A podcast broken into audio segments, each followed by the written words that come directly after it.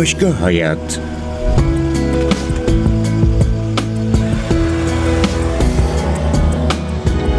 Hazırlayan ve sunan Macide Berber.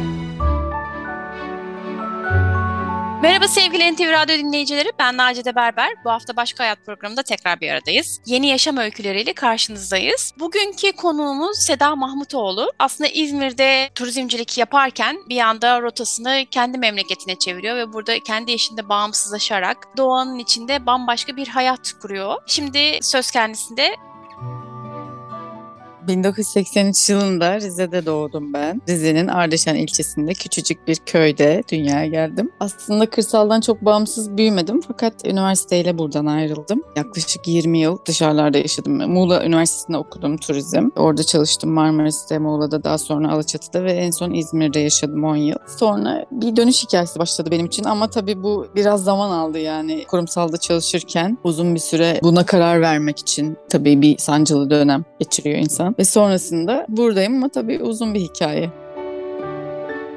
Şimdi kırsalda aslında yaşadığım için çok böyle mikro bir çevre, Karadeniz akrabalarıyla meşhurdur zaten. Herkes hayatınızla ilgili bir haberdar olmak ister, sizle alakalı söz sahibi olmak ister. O yüzden o dönemler hep böyle tabii burada biz hep doğayla iç içeyiz. Mesela ben yaylada büyüdüm anneanneyle, babaanneyle. Ama çok o zamanlar bunun farkına varamıyor insan. Çünkü hiç özel alanınız yok. Kız çocuğu olduğunuz için her şey daha zor. Hala öyle bir anlamda tabii Türkiye'de. Ama köyde çok mikro, çok güzel arkadaşlıklı, çok güzel bir yaşamım oldu. Bunun dışında şöyle bir hayat düşlüyordum aslında o zamandan beri. Ben hep buradan gitmek istiyordum yani bulunduğum yerden. Başka bir yere gidip dünyayı görmek, Türkiye'yi görmek, başka insanlar tanımak, çok eğitimli olmak, okumak. Üniversiteyle bunu yapabilirdim ancak ve bunu işte üniversiteyle gerçekledim. Muğla Üniversitesi'nde okudum turizm. İnsanla ilgili bir şey hep yapmak istiyordum. Sonrasında kadınlarla ilgili hayallerim vardı yani köydeki kadınlarla ilgili. Kısmen onu biraz başardım.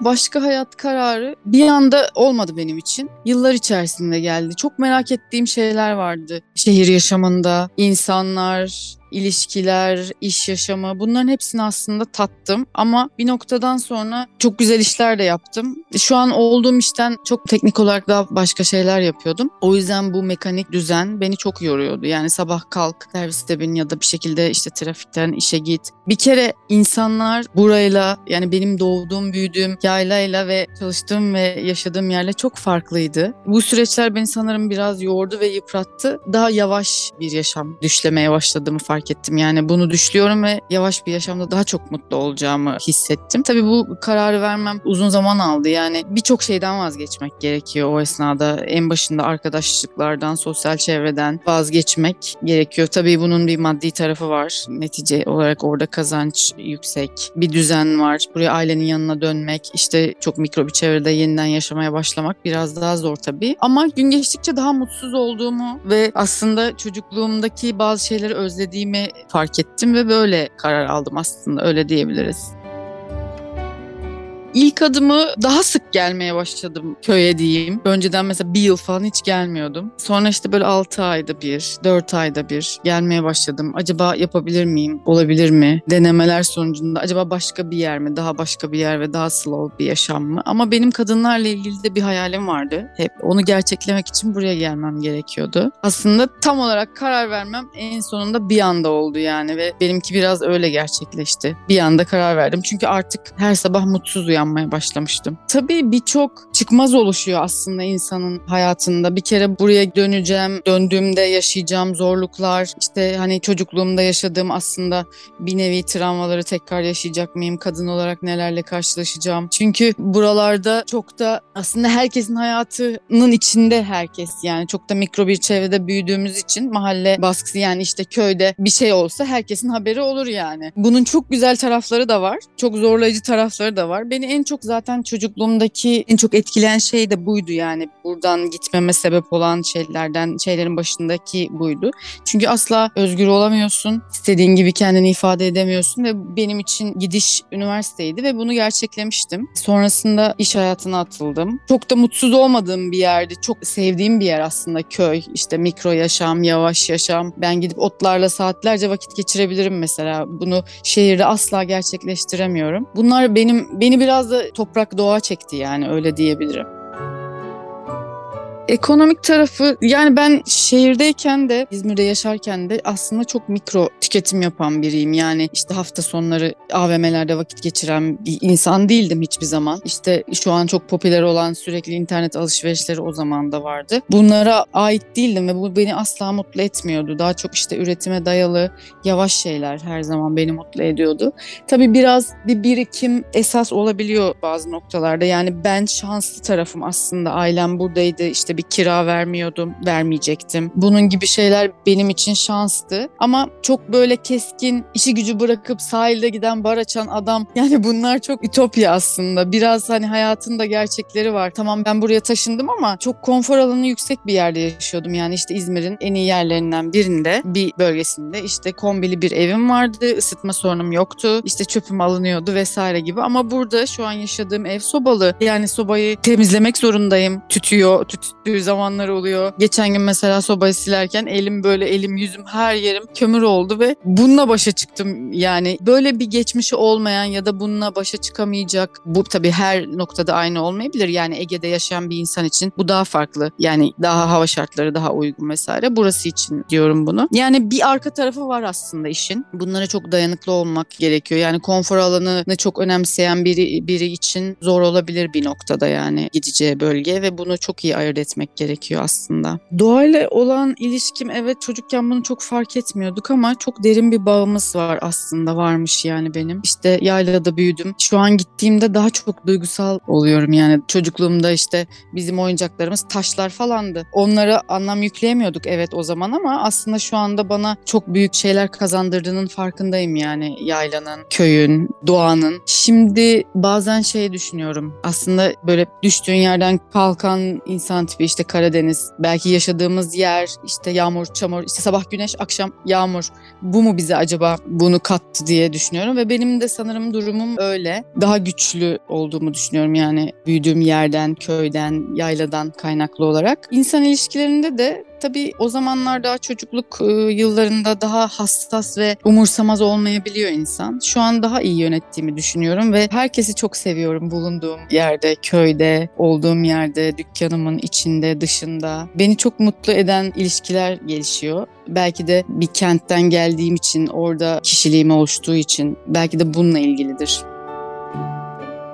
Aslında alışkanlıklar köy ve kent arasındaki bağ çok da birbirinden kopuk değil günümüzde. Bu yüzden bu beni çok zorlamadı fakat tabii kentte olan buraya kentte olan kötü alışkanlıkları değil de iyi şeyleri getirmek esastı. Ben burada da büyüdüğüm için beni çok yormadı temelde. Özlediğim şeylere gelince tabii ki burası daha böyle mikro bir alan olduğu için sanatsal şeyler çok yok. Bunu da işte çok sevdiğim Ege'ye yılda bir ya da iki kere giderek gideriyorum. Karadeniz'deyiz ama denizi çok kullanamıyoruz yağıştan ötürü. Denizi çok özlüyorum. Ama dediğim gibi kırsal yaşam anlamında evet e, büyük uçurumlar var ama insanlar çok farklı değil bence. Belki benim yaşadığım yerde böyle. Ama şöyle de bir şey var. Şimdi karşı komşumla ben oturduğum apartmanda 4 yıldır sadece merhabanın dışına gitmemiştik, gidememiştik. Burada bu ilişkiler daha gerçek ve daha sıcak tabii. Bu çok büyük bir etken ve tabii bir insan psikolojisine de yansıyan bir şey. Tabii komşuluk ilişkileri, arkadaşlık, dostluk daha gerçek, daha net, daha samimi. İzmir'deyken hep bir koşuşturma. Gün yetmiyor. Mesela ben o zaman 3 tane telefonum vardı. Yani bir ofis masa telefonu, iki tane ayrı cep telefonu, şirket telefonu, kendi telefonum ve asla susmayan görüşmeler, saatlerce bitmeyen sorunlar. Şu an daha yavaş, daha sakin bir hayatım var. Dükkanla ev yan yana. Sabah kalkıp dükkana geçiyorum. Yani oturma odamda çalışıyor gibiyim aslında. İşte ot zamanları gidip bazı otlar toplayıp onlardan çeşitli şeyler, turşular, işte reçeller, meyvelerden reçeller yapıp bir şey ortaya çıkarabiliyorum.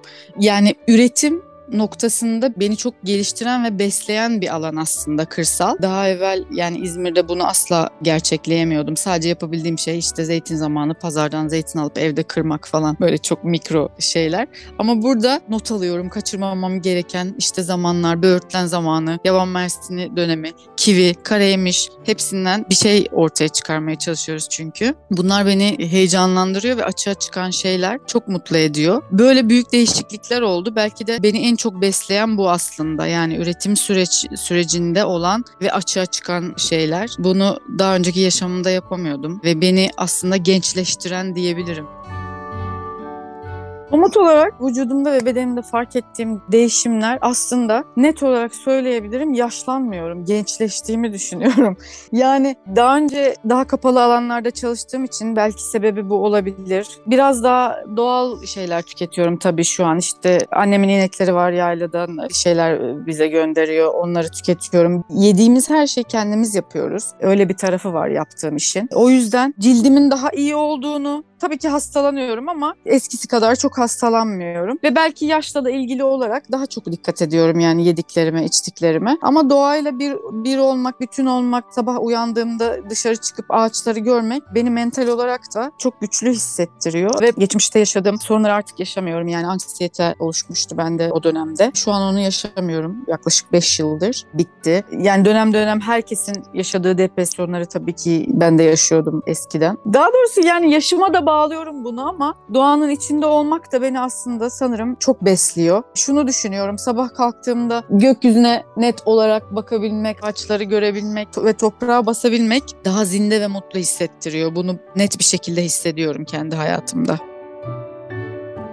her şeyin doğumuna, oluşumuna, gelişimine şahit olmak aslında çok heyecan verici ve çok güzel. Yani ilkbaharda olan çiçekler, onlardan bir şey yapmak. Bizim menümüz mesela dükkanda hep değişir. O esnada bostanda ne varsa ondan bir şey koyuyoruz. Hangi çiçek açmışsa süslemeyi ondan yapıyoruz. O dönemde hangi çiçek varsa masanın üstünde o var. E, hiç olmayan bir şey, alakasız bir dönemde bir şey tüketmiyoruz. Bu çok önemli bir şey. Yani bu çok klasik ama her zaman işte manavda her mevsimde domates var ya aslında aslında ve bizim soframızda da hep var. Onu tüketmemeye çalışıyorum mesela ben şu anda ve başarıyorum da. Daha çok işte kendi toprağımızda o esnada ne meyve, sebze varsa onunla devam etmeye çalışıyoruz. Bu da hem ruhen hem de fiziken sanırım büyük yararlar sağlıyor bize.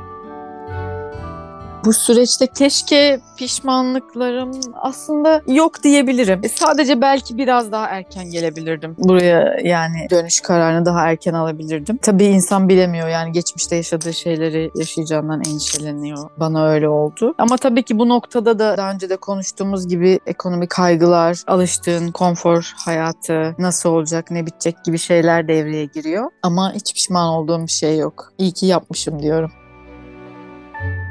Şu anda benim için ve e, beraber çalıştığım birçok kadın var. Onlar için çok heyecan verici ve çok güzel gidiyor. Biz burada bir kooperatifimiz var. Kurduk daha doğrusu bulunduğum noktada Çına Vadisi kadınları. Onlarla çok daha güzel işler yapacağımızı düşünüyorum. Benim çocukluktan beri bir hayalim aslında bu kadınlarla ilgili bir şey yapmak. Başta da söylemiştim. Köydeki kadınlar, annemin yayladaki arkadaşları, işte ilçedeki kadınlar hepsiyle beraber böyle lokal şeyler yapıp markalar yaratıyoruz. Çok güzel gidiyor ve devam edeceğini düşünüyorum.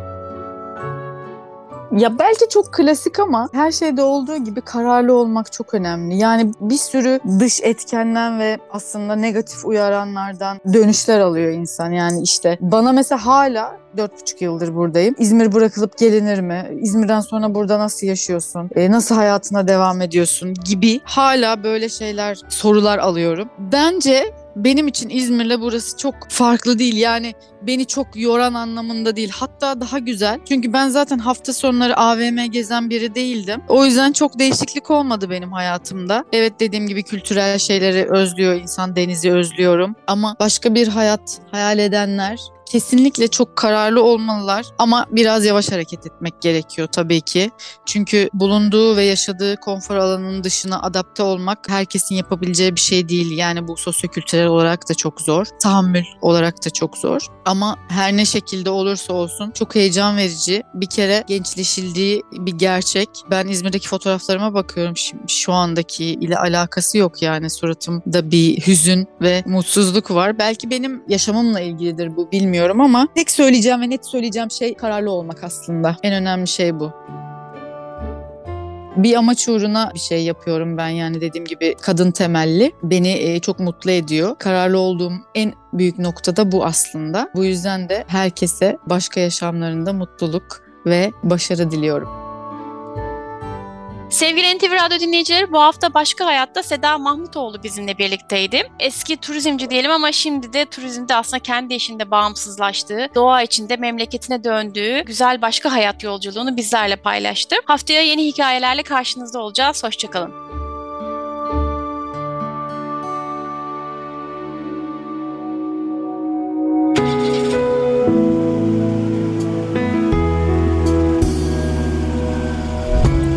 Kaçırdığınız bölümleri NTV Radyo podcast uygulamalarından dinleyin.